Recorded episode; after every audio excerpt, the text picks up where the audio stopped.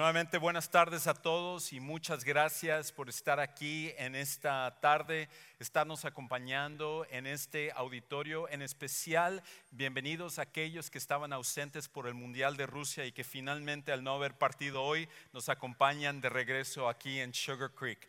También a los que nos acompañan en línea, muchas gracias por estar aquí, uh, por acompañarnos a través de esta señal y acompañarnos en espíritu en este, en este lugar. Gracias por ser parte de lo que Dios está haciendo aquí en nuestra iglesia en Sugar Creek. Nos encantaría algún día conocerles de forma personal.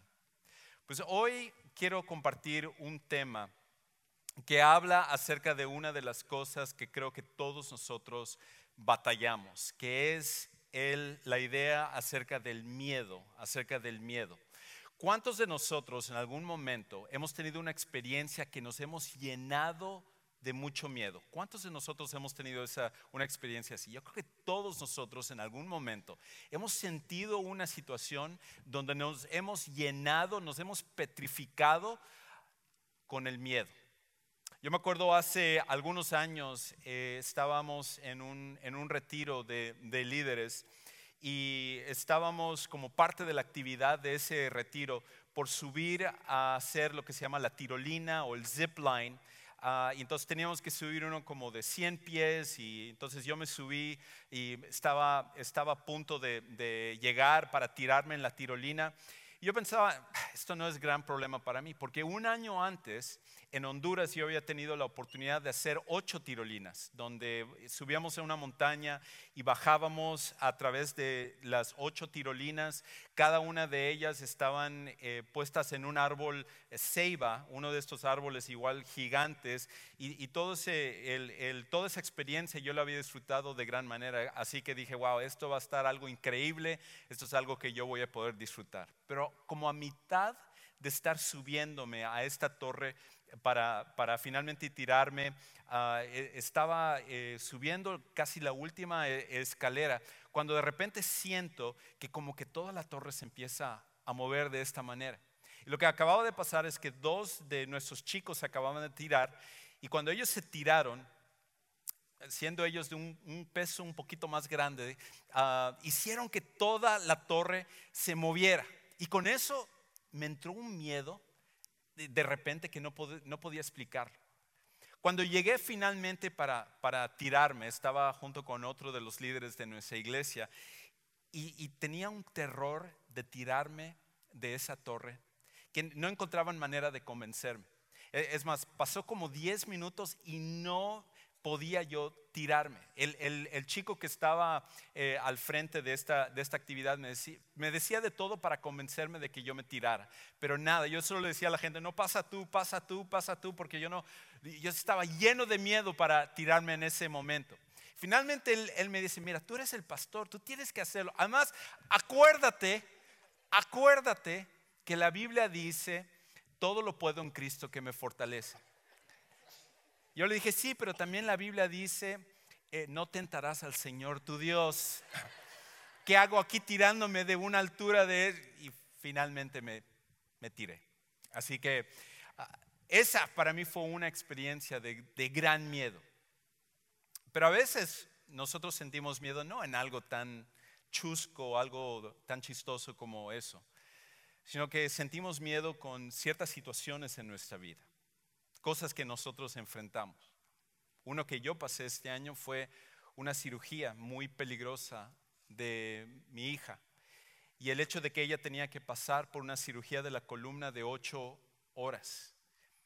El hecho de que su vida podía terminar en ese momento y durante la cirugía y antes de la cirugía, mi corazón estaba lleno de mucho miedo de pensar lo que a ella le podía pasar. ¿Cuál ha sido la experiencia que tú has pasado? A lo mejor tú estás pasando en este momento. Un tiempo en el cual igual tienes mucho miedo. Porque quizás es ahora preguntarte, ¿qué vas a hacer después de que tu matrimonio ha terminado? Ahora lo que tienes que hacer financieramente porque resulta que estás en edad ya de retirarte, pero no tienes el retiro que habías estado pensando. Y ahora, ¿qué es lo que vas a continuar haciendo? A lo mejor, chico, tú eres un estudiante y tú estás en la incertidumbre de tener que escoger tu carrera y tienes la presión de decir, si no escojo lo que es lo correcto, esto me va a marcar por el resto de mi vida. Todos nosotros pasamos por tiempos en los cuales nos llenamos de mucho miedo, porque son situaciones en las cuales pueden marcar nuestra vida para siempre. Y tal parece que esos momentos, esos tiempos, se convierten en gigantes que nosotros enfrentamos. Gigantes que la realidad es que nosotros somos incapaces de poder derrotar. Y hoy vamos a ver la vida de un personaje, de un hombre, que él tenía experiencia en poder derrumbar a los gigantes, en poder derrotar a los gigantes, pero como hasta él, después de pasar por la experiencia de enfrentar literalmente a un gigante y derrotarlo, pasó por otro momento de su vida donde él se llenó de mucho miedo y su miedo al final tuvo consecuencias severas en su vida. Hoy quiero hablar un poco acerca de el rey David. Y, nosotros conocemos, la mayoría de nosotros conocemos acerca de, la vida del rey David y cómo él, él tuvo, fue el, mejor rey de la historia de Israel. Ah, y nosotros hoy en día ah, conocemos muchas de sus historias por el hecho de su fama y la manera en la cual él siguió a Dios. pero lo que muchas veces no hacemos es que hablamos acerca de los tiempos en los cuales David no fue el gran rey que nosotros normalmente pensamos. Ahora, la experiencia que más pensamos acerca de, un momento en el cual David no hizo bien las cosas es con, uh, con Betsabé, en la cual él tuvo una falla moral, una falla sexual y eso marcó su vida. Pero la historia de hoy va a hablar acerca de otra experiencia, otro momento en el cual, por el miedo, por llenarse del miedo, el, gigante del miedo en su vida, eso fue algo que no solamente marcó a David, sino que inclusive trajo consecuencias para las personas que estaban a su alrededor.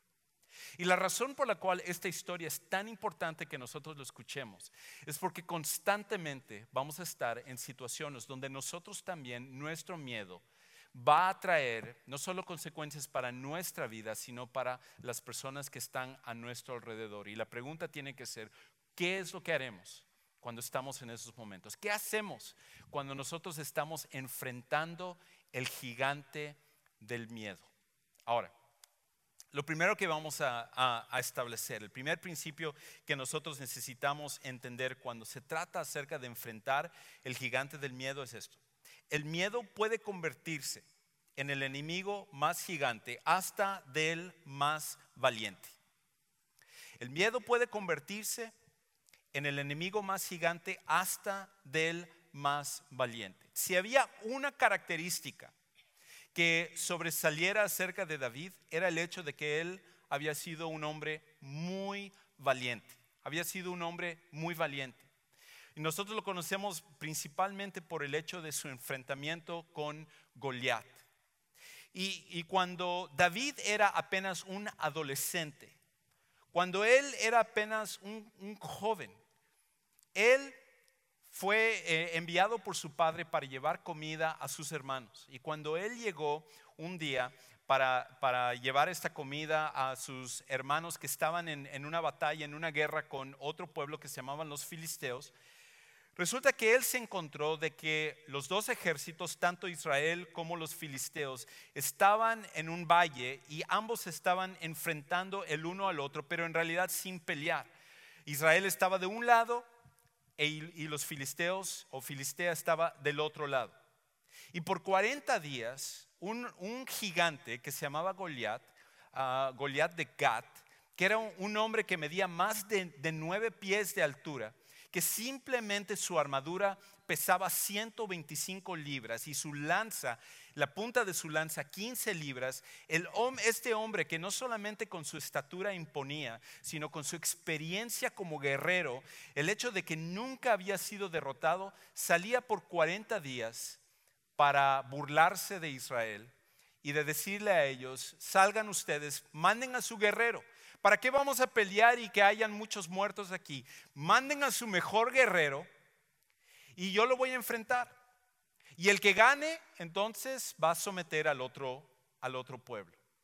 Y, Goliat así lo, lo hacía. Y día tras día, él salía a burlarse de Israel y ningún hombre podía salir a enfrentarse a Goliat. Y la razón de ello es porque cuando veían a Goliat, todos estaban llenos de miedo. Y el hombre más alto de todo Israel era precisamente el rey Saúl. Y el rey Saúl, que todos esperaban que él fuera el que saliera para pelear en contra de Goliat, él también estaba lleno de un gran miedo. Y David, siendo apenas un adolescente, nosotros conocemos bien la historia, fue, llegó, vio lo que estaba lo que estaba pasando y él se armó de valor porque estaba confiando en Dios y él enfrentó a Goliat, mató a Goliat y ahora nosotros utilizamos los términos David y Goliat de una, de una forma muy común para referirnos acerca de situaciones donde nadie pensaba que, que el lado débil iba a poder vencer al lado grande y que sin embargo fue una situación tipo David y Goliat donde el más débil venció al más fuerte. Lo usamos en los deportes, lo usamos en la economía, lo usamos en compañías, lo usamos en todo tipo de situaciones porque a raíz de esa situación que David enfrentó a Goliat, un adolescente, ganarle a un gigante era algo increíble. Y David no solamente había enfrentado gigantes, antes de eso él había enfrentado y matado osos y había matado leones. ¿Cuántos adolescentes conoces tú que han matado a un león o han matado a un oso. David era un hombre valiente, era un hombre que entendía lo que era el valor. Y sin embargo, David también llega a una situación donde él se llena de temor, él se llena de miedo. Algunos quizás se preguntan, ¿en qué momento de mi vida voy a llegar al punto en el cual ya no voy a tener más miedo? ¿Cuándo voy a poder llegar a ese, a ese punto donde ya no voy a, sentir temor en mi vida por lo que me está pasando? Y déjame decirte, si David fue un hombre tan valiente y él también, como vamos a ver en, en, la historia de hoy, se llenó también de miedo, la realidad es esta. Todos nosotros constantemente nos vamos a encontrar en esas situaciones de miedo. Pero lo que nosotros necesitamos hacer sobre todo es entender ¿Cuáles serán las repercusiones de permitir que el miedo tome control de nosotros? Porque el miedo puede convertirse en el gigante más grande que nosotros enfrentamos. David quizás pensó que Goliat fue el gigante más grande que él enfrentaría, pero la realidad es de que el miedo iba a ser un gigante más grande para él que lo que había sido Goliat. Así que en Primera de Samuel, capítulo 21, empezamos a ver un poco la historia de hoy. Porque resulta que a raíz de esa situación entre David y Goliat, David empieza a cobrar una fama en todo Israel. La gente había comenzado a hacer cantos acerca de él, la gente lo admiraba y poco a poco David era un chico que eh, empezó a, a cobrar fuerza en la sociedad de Israel. La gente lo admiraba, la gente le seguía, la gente lo veía, porque una de las cosas también era que Dios había dicho que David iba a ser el siguiente rey de Israel. Saúl había sido el primer rey de Israel, David iba a ser el segundo rey de Israel. Y Saúl, que a lo mejor ya olía todo esto del futuro que le esperaba a David, él lo trae al palacio, lo tiene en el palacio para poder mimarlo y para poder eh, cuidarlo y también para hacerlo un poco a modo de como Saúl quiere.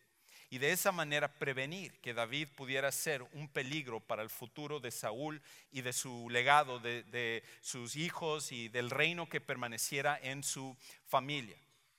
Y entonces David estando en el palacio, lejos de empezar a perder fuerza ante Saúl, empieza a cobrar más fuerza y más fuerza y más fuerza. Y eso hace que Saúl se llene de celos de él, envidia acerca de lo que estaba pasando. Y llega al punto en el cual Saúl prácticamente trata de matar a David.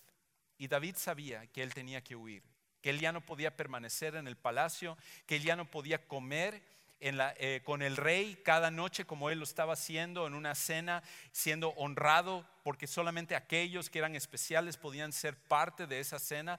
David sabía que su tiempo con Saúl, al lado de Saúl, había acabado y él empieza a huir.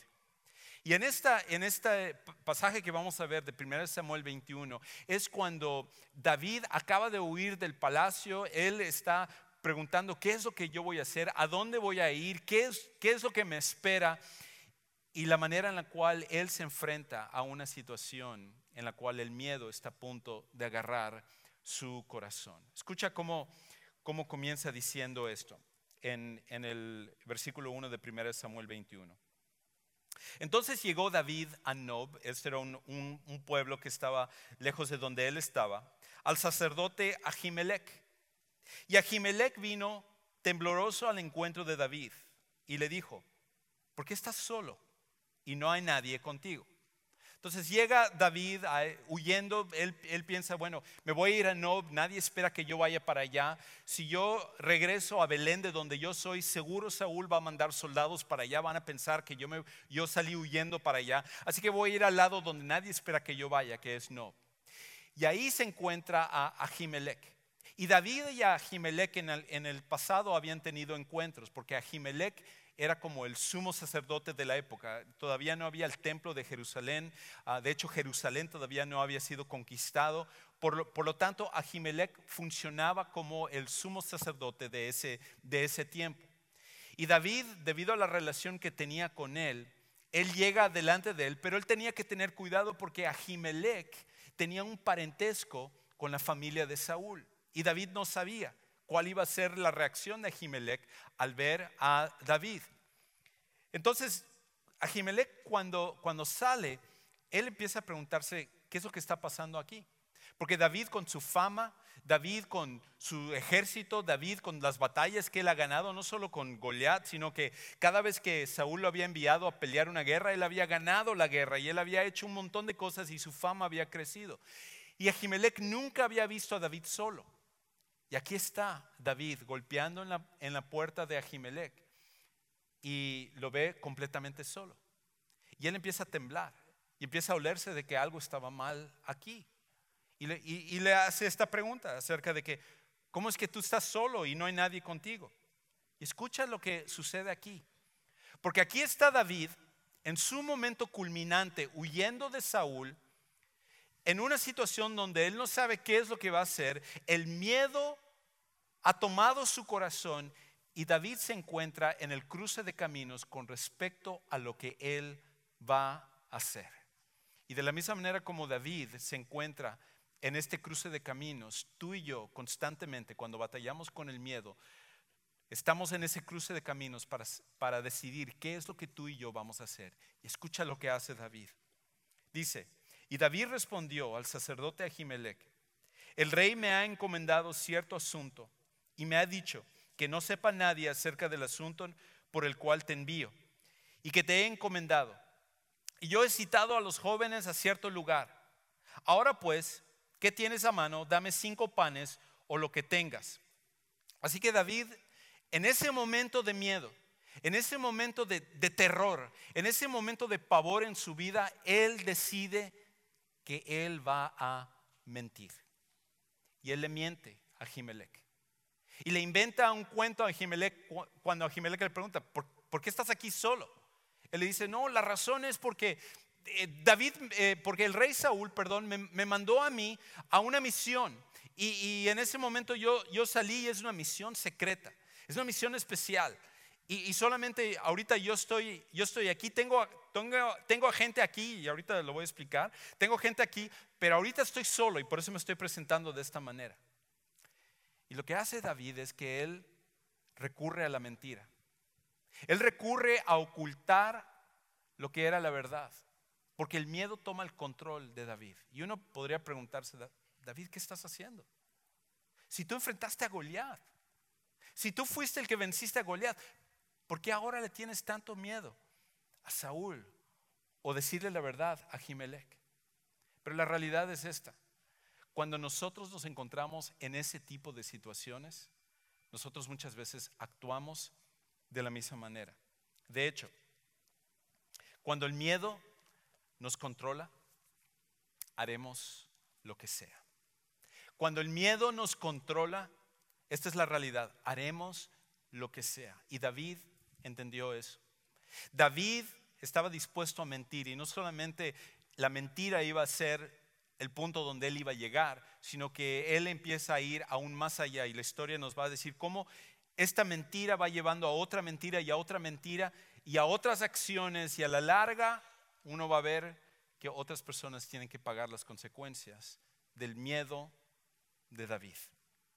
Entonces, la historia continúa. David le dice a, a, al sacerdote Ahimelech, ¿sabes qué? No tienes, no tienes algo que comer, lo que pasa es que Saúl me mandó en esta misión y no me dio ni tiempo de agarrar comida. ¿No tendrás tú algo para darnos de comer? Ahimelech le responde esto. Respondió el sacerdote a David, no hay pan común a mano, esto no es una panadería Arandas para que vengas a comer aquí, pero hay pan consagrado, siempre que los jóvenes se hayan abstenido de mujer. En otras palabras, eh, David, tú sabes que nosotros tenemos pan que es consagrado a Dios. Esto es algo que Dios había instituido para el pueblo de Israel. Esa es la tarea de nosotros los sacerdotes, hacer este pan especial que es consagrado a Dios. Y una vez que, que cumple su tiempo de estar en el altar, nosotros lo removemos y nosotros los sacerdotes lo podemos comer. Porque nosotros seguimos lo que Dios dice que, que debemos hacer para poder tomar del pan. Pero sabes una cosa, te voy a dar de este pan. Te voy a dar del, pan consagrado a Dios para que tú comas ah, y, de esa manera pues puedas sobrevivir y tener algo que, comer. Ah, y David respondió al sacerdote, ciertamente las mujeres nos han sido vedadas, como anteriormente cuando he salido en campaña. Los cuerpos de los jóvenes se han mantenido puros, aunque haya sido un viaje profano. ¿Cuántos más estarán sus cuerpos hoy? En otras palabras, cuando, cuando el, sacerdote le pregunta a David, ¿cómo es que estás solo? Él dice, no, no, no, estoy en un plan secreto.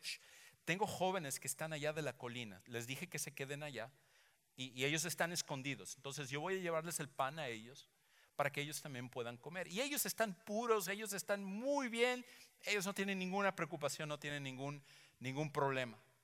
Y es una mentira tras otra que David empieza a hacer.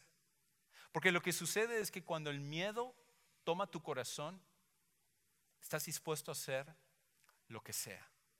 Cuando tú permites que el miedo tome control de tu corazón, Tú vas a hacer lo que sea, si es mentir, si es tomar lo que no te corresponde, si es engañar a las personas, si es tomar ventaja de las personas, tú estarás dispuesto a hacer lo que sea cuando el miedo toma control de tu corazón. Y ese es el problema. Así que la historia continúa. Entonces el sacerdote le dio pan consagrado porque ahí no había otro pan, sino el pan de la presencia que había sido quitado de delante del Señor para colocar pan caliente en su lugar al ser retirado.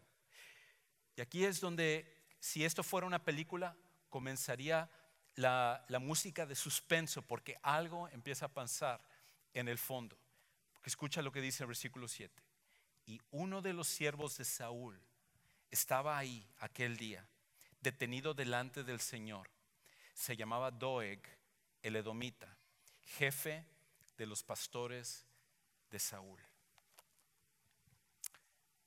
Si hay el enemigo que está saliendo en ese momento, la persona que estaba ahí espiando lo que estaba pasando, aquí ahí estaba ese hombre que se llamaba Doeg. Doeg era un mercenario, ni siquiera era judío, era de una región que se llamaba Edom. Y él trabajaba para Saúl. Y él se da cuenta de que el sacerdote le estaba dando el pan a David y que, y que le estaba dando algunas cosas que él necesitaba. La mentira de David iba a traer consecuencias, no solo para él, sino para la gente que estaba a su alrededor.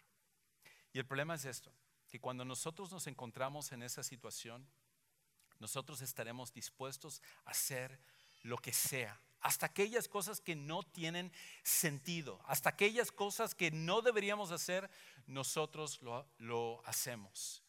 Y en, un momento más en la historia voy a explicar inclusive cómo esto es apenas el comienzo porque David empieza a hacer que su mentira sea más grande y hacer cosas que él no debería de estar haciendo.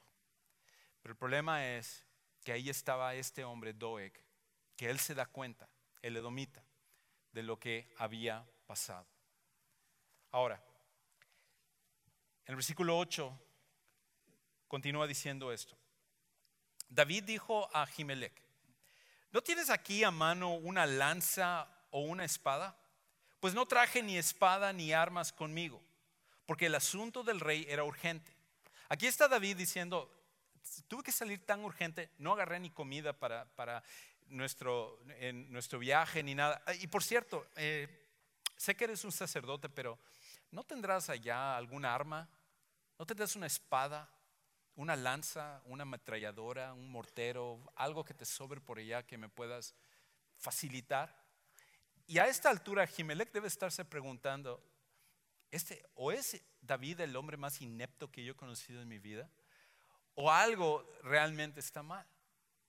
Porque ¿cómo puede ser que David, siendo el guerrero del rey y una misión tan especial, que David ni siquiera haya traído un arma?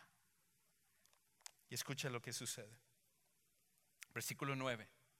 Entonces el sacerdote le dijo, mira, la espada de quién? O de Goliat, por cierto. El filisteo, a quien mataste en el valle de Ela, está envuelta en paño detrás del efod. Si quieres llevártela, tómala, porque aquí no hay otra sino esa. Y David dijo, como esa no hay otra, dámela.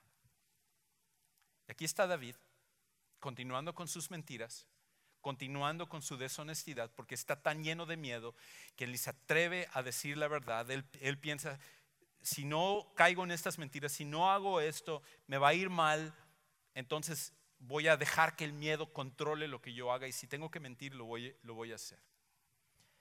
Y aquí está el sacerdote Ahimelech que le dice, mira, hay una espada aquí, sí, es la espada de, Goliat, el gigante que tú mataste. ¿Te acuerdas? Cuando nadie daba un centavo por ti, David. Cuando, cuando todo el mundo dudaba de ir a pelear con Goliat, cómo Dios te utilizó a ti, cómo Dios te dio la victoria para que tú pudieras vencer al gigante que nadie quería enfrentarse. Y, y, te acuerdas cómo cuando tú lo mataste, inclusive como trofeo, trajiste te agarraste la espada y con, y con el tiempo dijiste, wow, esta espada, esta espada no me pertenece a mí, porque en realidad yo no le gané a, yo no le gané a Goliat. El que le ganó fue Dios. Por lo tanto, esta espada debería de estar ahí junto al arca del pacto y con los sacerdotes. Así que David en algún momento trajo la espada, se lo llevó a Ahimelech y lo dejó allá y dijo, esto le pertenece a Dios. Y aquí está ahora David, lleno de tanto miedo, que él dice, no, dame la espada de regreso, porque yo tengo que protegerme y si yo no lo hago, yo, yo, voy a estar mal. El miedo puede llevarnos hasta esas situaciones de hacer las cosas que no deberíamos hacer. Pero este es el otro problema con respecto al miedo. El miedo nos hace olvidar lo que Dios hizo en el pasado. El miedo nos hace olvidar lo que Dios hizo en el pasado. En el momento en el cual David agarró esa espada, él debería decir, pero ¿qué estoy haciendo? ¿Pero qué me pasa? Si yo me acuerdo cuando Dios me utilizó para, para derrotar a Goliat, si yo me acuerdo cuando nadie pensaba que yo iba a ganar la Goliat y Dios ese día se manifestó, hizo una cosa increíble. Hasta el día de hoy me para la gente y me dice, wow, yo me acuerdo ese día cuando le ganaste a Goliat. Fue increíble cómo lo hiciste y todo. Y yo le digo a la gente, no, no, no, al final fue Dios, no fui yo, fue Dios. ¿Por qué estoy yo actuando de esta manera? Aquí está este recordatorio de que Dios puede vencer hasta el enemigo más gigante. Pero el problema del miedo es esto. Cuando tú estás lleno de miedo, el miedo nos hace olvidar lo que Dios ha hecho en el pasado. El miedo nos hace olvidar lo que Dios ha hecho en el pasado. Tú enfrentas esa situación y, tú dices, ¿cómo lo voy a hacer? Si tengo que que tomar esto, si tengo que mentir, si tengo que eh, continuar con esta infidelidad, si, si tengo que continuar en esta situación, lo voy a hacer porque si no lo hago voy a estar mal. Y la pregunta es, ¿Dios no es poderoso para actuar en tu vida? ¿Dios no puede ayudarte en medio de esa situación? El problema es que el miedo nos hace olvidar lo que Dios ya hizo en el pasado. Y todos nosotros nos encontramos en situaciones así. Así que, ¿qué es lo que sucede? ¿Qué es lo que pasa con David? Desafortunadamente para David, como muchas veces pasa en nuestras vidas, David no reacciona al ver esa espada y recordar quién es Dios, sino que inclusive él continúa con su mentira. Y resulta que él decide irse de todos los lugares a, los cuales él podía irse. Él decía, ahora ¿dónde voy? Voy a ir a Gat. ¿Y saben dónde es Gat? Ese es el lugar de donde era Goliat. De todos los lugares que se le ocurre ir a David, él decide ir a Gat, porque él dice, ahí es donde Saúl no va a mandar ejército, voy a ir con los filisteos. Y aquí está llegando David con esta espada gigante de Goliat en el lugar de donde Goliat era. Imagínate. Porque el problema es que cuando estamos llenos de miedo, nosotros hacemos cosas incoherentes, hacemos cosas ridículas, hacemos cosas que no tienen sentido. Y ahí está David. Y cuando él llega a, Gat, el rey de Gat, que se llamaba Aquís, él sale y dice, ¿qué hace David aquí? Si él fue el que mató a Goliat. Y sus, y, consejeros le dicen, ¿sabes qué? No confíes en David. David viene a tratar de matarte a ti y probablemente a, hacer batalla para los israelitas en contra de nosotros. Y David se da cuenta y otra vez se llena de miedo y dice, ¿y ahora qué voy a hacer? Y dice, ah, brillante idea, voy a actuar como que estuviera loco. Y eso es exactamente lo que hace David. Empieza a actuar como si estuviera loco. Y empieza él a inclusive a babear y dejar que su saliva le escurra y él dice, estoy loco. Y, y, finalmente cuando ya se convencen dicen, si ya tenemos muchos locos aquí, ¿para qué necesitamos? Literalmente, por eso debes de leer la Biblia, porque la Biblia es muy interesante. El rey dice, tenemos tantos locos aquí en Gat, no necesitamos otro loco aquí. Así que finalmente cuando David piensa, ok, ya piensan que, no soy peligroso, me voy a ir de aquí. Y David se va y se mete a una cueva. Y ahí está él en una, en una cueva. Y, y, llegan sus parientes, llegan todas las personas que también estaban temiendo a Saúl, lo encuentran allá y se quedan con él ahí. Pero date cuenta de cómo el miedo hace que el hombre que había enfrentado, el único hombre que exitosamente había enfrentado a un gigante, hasta él se llena de temor. Y si eso le sucedió a David, eso nos va a suceder a nosotros también. Una cosa más, y después quiero dar unos principios que necesitamos poner en práctica. No solamente el miedo nos hace olvidar lo que Dios ha hecho en el pasado, pero aquí es la razón por la cual esto debería ser tan importante para nosotros, y es esto. Nuestro miedo siempre terminará cobrando víctimas. Nuestro miedo siempre terminará cobrando víctimas. En otras palabras, nunca vas a, vas a poder dejar que el miedo te controle y otras personas van a ir pagando los platos rotos de tu miedo. Quizás, obviamente serás tú, pero también serán las personas que están a tu alrededor. Así que resulta que después de que David está en esa cueva y él, y él se va a otro lugar. Eh, Doeg, él regresa con Saúl y, y Saúl está furioso porque él dice, ¿cómo es posible que no han encontrado a David? ¿Cómo es posible que todo el mundo se está rebelando en contra de mí? Inclusive él dice, hasta mi propio hijo Jonatán ama más a David de lo que me ama a mí. Y todo el mundo le va a este traidor y nadie lo está trayendo para, para que yo pueda finalmente matarlo, porque él es mi enemigo más, más grande. Y Doeg, que estaba allá, dice, ah, rey, yo, yo, yo sí sé cómo encontrarlo a él.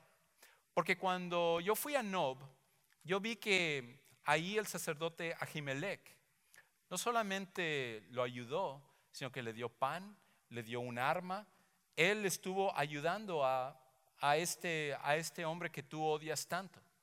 Y cuando lo escuchó Saúl se llenó de tanto coraje que mandó a traer a todos los sacerdotes, no solo a Jimelec, el sumo sacerdote, sino que a todos los 85 sacerdotes que estaban allá.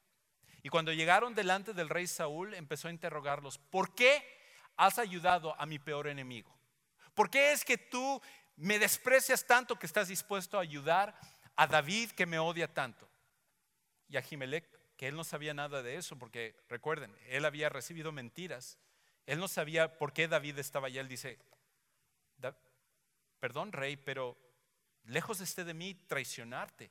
Es más, David que no solamente es tu súbdito más leal, sino que él es tu yerno porque está casado con una de tus hijas, él, él nunca te ha traicionado. Y es más, cuando él ha venido en el pasado mandado por ti, yo lo he ayudado porque lo hago principalmente por ti.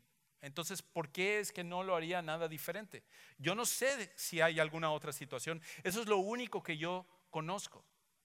Y Saúl, él dice, no, no, tú seguramente sabes Tú seguramente sabes lo que, lo que ha pasado y es más, ahora lo vas a pagar no solamente tú, sino lo van a pagar todos los sacerdotes contigo.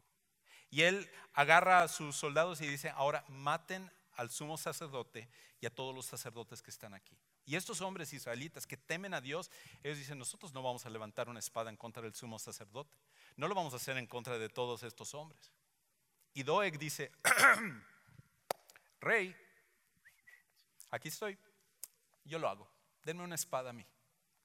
Y él agarra y mata a Jimelec y a todos los sacerdotes que estaban ahí. Y no solamente termina con eso, sino que nos dice posteriormente en 1 Samuel 22 que Doeg va a Nob y mata a todos los hombres, a todas las mujeres, a todos los niños, e inclusive dice a todos los bebés de pecho y a todos los animales que se encontraban allá.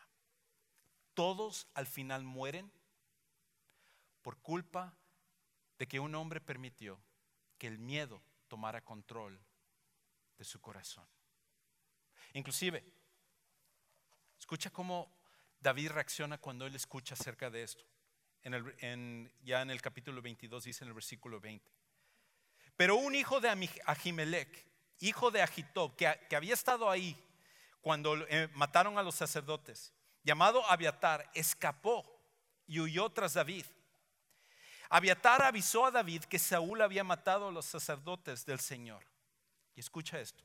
Entonces David dijo a Abiatar, yo sabía aquel día cuando Doeg el Edomita estaba ahí, que de seguro se lo haría saber a Saúl. Yo lo sabía, cuando lo vi pero de cualquier manera, el miedo me estaba controlando tanto que no me importó que él me viera. Yo sabía que él al verlo iba a dejarle saber a Saúl. Y yo sé que la costumbre es que cuando hay alguien que traiciona al rey, el rey siempre manda a matar no solamente a esa persona, sino a todo el pueblo, porque piensa que todos son conspiradores. Esa era la costumbre. Y eso fue exactamente lo que sucedió en este momento. Y escucha cómo él lo dice. He causado la muerte de todas las personas en la casa de tu padre. Yo soy el responsable. Yo soy el culpable. ¿Cuántas veces, por tu miedo, otras personas han tenido que ser las víctimas de lo que tú tienes temor? Porque el problema es esto. Nuestro miedo siempre terminará cobrando víctimas. Siempre, siempre sucede. A lo mejor tú eres una persona que luchas con esto del temor. ¿Y sabes una cosa? Tus hijos lo han notado. Y ahora ellos también son temerosos de todas las cosas porque ellos han visto como tu papá y mamá actúan de esa manera. Quizás por tu culpa, otras personas en tu familia, en tu matrimonio o en tu trabajo o, con tus amigos. Por culpa de tu miedo, tú has hecho ciertas cosas que no debiste de haber hecho y resulta que ahora otros han sido víctimas del miedo que tú tienes. Ese es el problema del miedo. El miedo es el gigante más grande que nosotros enfrentamos. Y David, que pensaba que Goliat había sido el gigante más grande, se da cuenta que el miedo era ese gigante más grande que él enfrentaría en su vida. ¿Qué hacemos entonces? ¿Cómo enfrentamos estas situaciones de miedo? Porque todos nosotros pasamos por este tipo de cosas. Déjeme terminar dando tres cosas que creo que pueden ser de ayuda para nosotros. Y la primera es esta. Recapacita y piensa quién terminará siendo la víctima de tu miedo. Recapacita y piensa quién terminará siendo la víctima de tu miedo. Cuando tú te llenas de, miedo y, viene esa tentación de mentir, de robar, de, eh, tomar provecho, ocultar la verdad, lo que sea que nosotros tengamos la tentación en ese momento, la pregunta que nosotros tenemos que decir es esto. Necesitamos pausar y decir esto. Wow, ¿esto a quién va a afectar? Necesitamos recapacitar y pensar quién va a ser la víctima de nuestro miedo. Porque el miedo no solamente trae consecuencias para nuestra vida, desafortunadamente trae consecuencias para la gente que está a nuestro alrededor también. Y David tuvo que aprender esta lección de la peor manera. Una segunda cosa es esto. Reconoce que tu miedo se alimenta de tu emoción, no de tu realidad. Reconoce que tu miedo se alimenta de tu emoción, no de tu realidad. Este es el, tú dirás, eso no tiene sentido, Juan Carlos, porque lo que yo estoy enfrentando es fuerte. Yo ahorita tengo una enfermedad. Ya los doctores me dijeron que yo estoy mal. Y yo, no sé qué es lo que voy a hacer. O a lo mejor yo estoy en esta situación financiera y yo, yo tengo temor de lo que me va a pasar en el futuro. O ahorita mi, mi matrimonio está por, por caerse. Yo tengo miedo de lo que voy a hacer. Porque si mi matrimonio se viene cayendo a pedazos. ¿Qué voy a hacer ahora después de que esto termine así? O, qué voy a hacer ahora cuando yo, esté solo y no sé lo que voy a hacer con el resto de, mi vida? Estas situaciones son difíciles. Y, no estoy yo minimizando ninguna de estas situaciones, pero lo que, lo que estoy diciendo es esto. Si hay un Dios que pudo utilizar a un adolescente a tener victoria sobre un gigante de más de nueve pies. Si hay un Dios que en este momento controla todo este mundo y el universo, ese Dios puede vencer cualquier situación que tú estás enfrentando. El problema es esto, que muchas veces nosotros permitimos que nuestras emociones, que lo que estamos sintiendo, controlen nuestro corazón junto con el miedo. Y eso hace que nosotros hagamos de nuestra situación aún más grande que Dios. Y por eso David pensaba, yo tengo que mentir, tengo que hacer todas estas cosas, porque si no, si no lo hago, ni Dios me va a salvar. El miedo tiene esa manera de operar. Pero sabes una cosa, Dios es más grande que cualquier cosa que tú enfrentas. Y por lo tanto, no puedes permitir que la emoción tome control de tu corazón. La realidad es que hay un Dios que es más grande que cualquier cosa que nosotros enfrentamos. Lo último es esto. Mira hacia atrás y recuerda cómo Dios te ha ayudado. Porque otra vez, el miedo tiene esta manera de operar que nos hace olvidar lo que Dios ya ha hecho en el pasado. Pero lo que tenemos que hacer en ese momento es mirar hacia atrás y decir, wow, pero si yo me acuerdo, hace un año yo estaba en esta situación y Dios me ayudó. Y hace seis meses estuve no, en esta otra situación y Dios me ayudó. Y me acuerdo que Dios operó en esto en la vida de mi esposa y de mis hijos. Dios estaba en esta otra situación hace diez años. Yo decía, nadie me puede ayudar en esto. Y Dios intervino. ¿Por qué ahora estoy lleno de tanto miedo? Si Dios sigue siendo tan poderoso como siempre, yo puedo confiar plenamente en Él. Por eso el rey David, después de haber aprendido esto, escribió en el Salmo capítulo 9, versículo 10, cuando al recordar que el miedo no era más grande que Dios, él dice, en ti pondrán su confianza los que conocen tu nombre, porque tú, oh Señor, no abandonas a los que te buscan. ¿Qué es lo que tú estás enfrentando hoy? Y que te llena de tanto miedo. Hoy es el día en el cual puedes permitir que Dios sea el que venza a tu gigante del miedo. Para algunos de los que están aquí, necesitan tomar la decisión de primeramente venir a conocer a Jesús como su Salvador personal. Estás acá a lo mejor porque alguien te invitó, estás aquí porque escuchaste en nuestra iglesia y, y tú a lo mejor estás enfrentando al gigante del miedo. Y tú dices, no tengo la menor idea de cómo lo voy a vencer. Y sabes una cosa, no te corresponde a ti vencerlo. Esa es la tarea de Dios. Nuestra tarea es confiar en Él. Y la confianza comienza con primeramente conocer a Jesús como nuestro Salvador personal. Y en un momento vamos a tener un canto. Y quiero invitarte a que si tú nunca has venido a conocer genuinamente a Jesús como tu Salvador personal, que tú vengas el día de hoy a hacerlo. Ese es el primer paso para vencer al gigante del miedo. Conocer a Jesús como tu Salvador personal. De hecho, yo quiero ayudarte con eso, porque voy a estar parado aquí adelante a tu derecha, esperando a que tú vengas.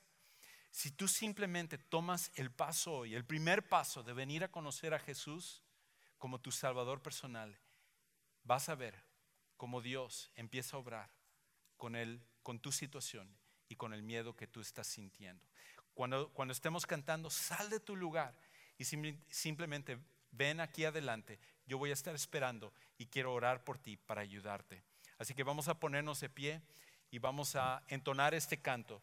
Y mientras estamos entonando este canto, lo que tú estés enfrentando, ponlo a los pies de Dios. Y si hoy es el día de venir a conocer a Jesús, sal de tu lugar y ven aquí adelante, me encantaría orar contigo.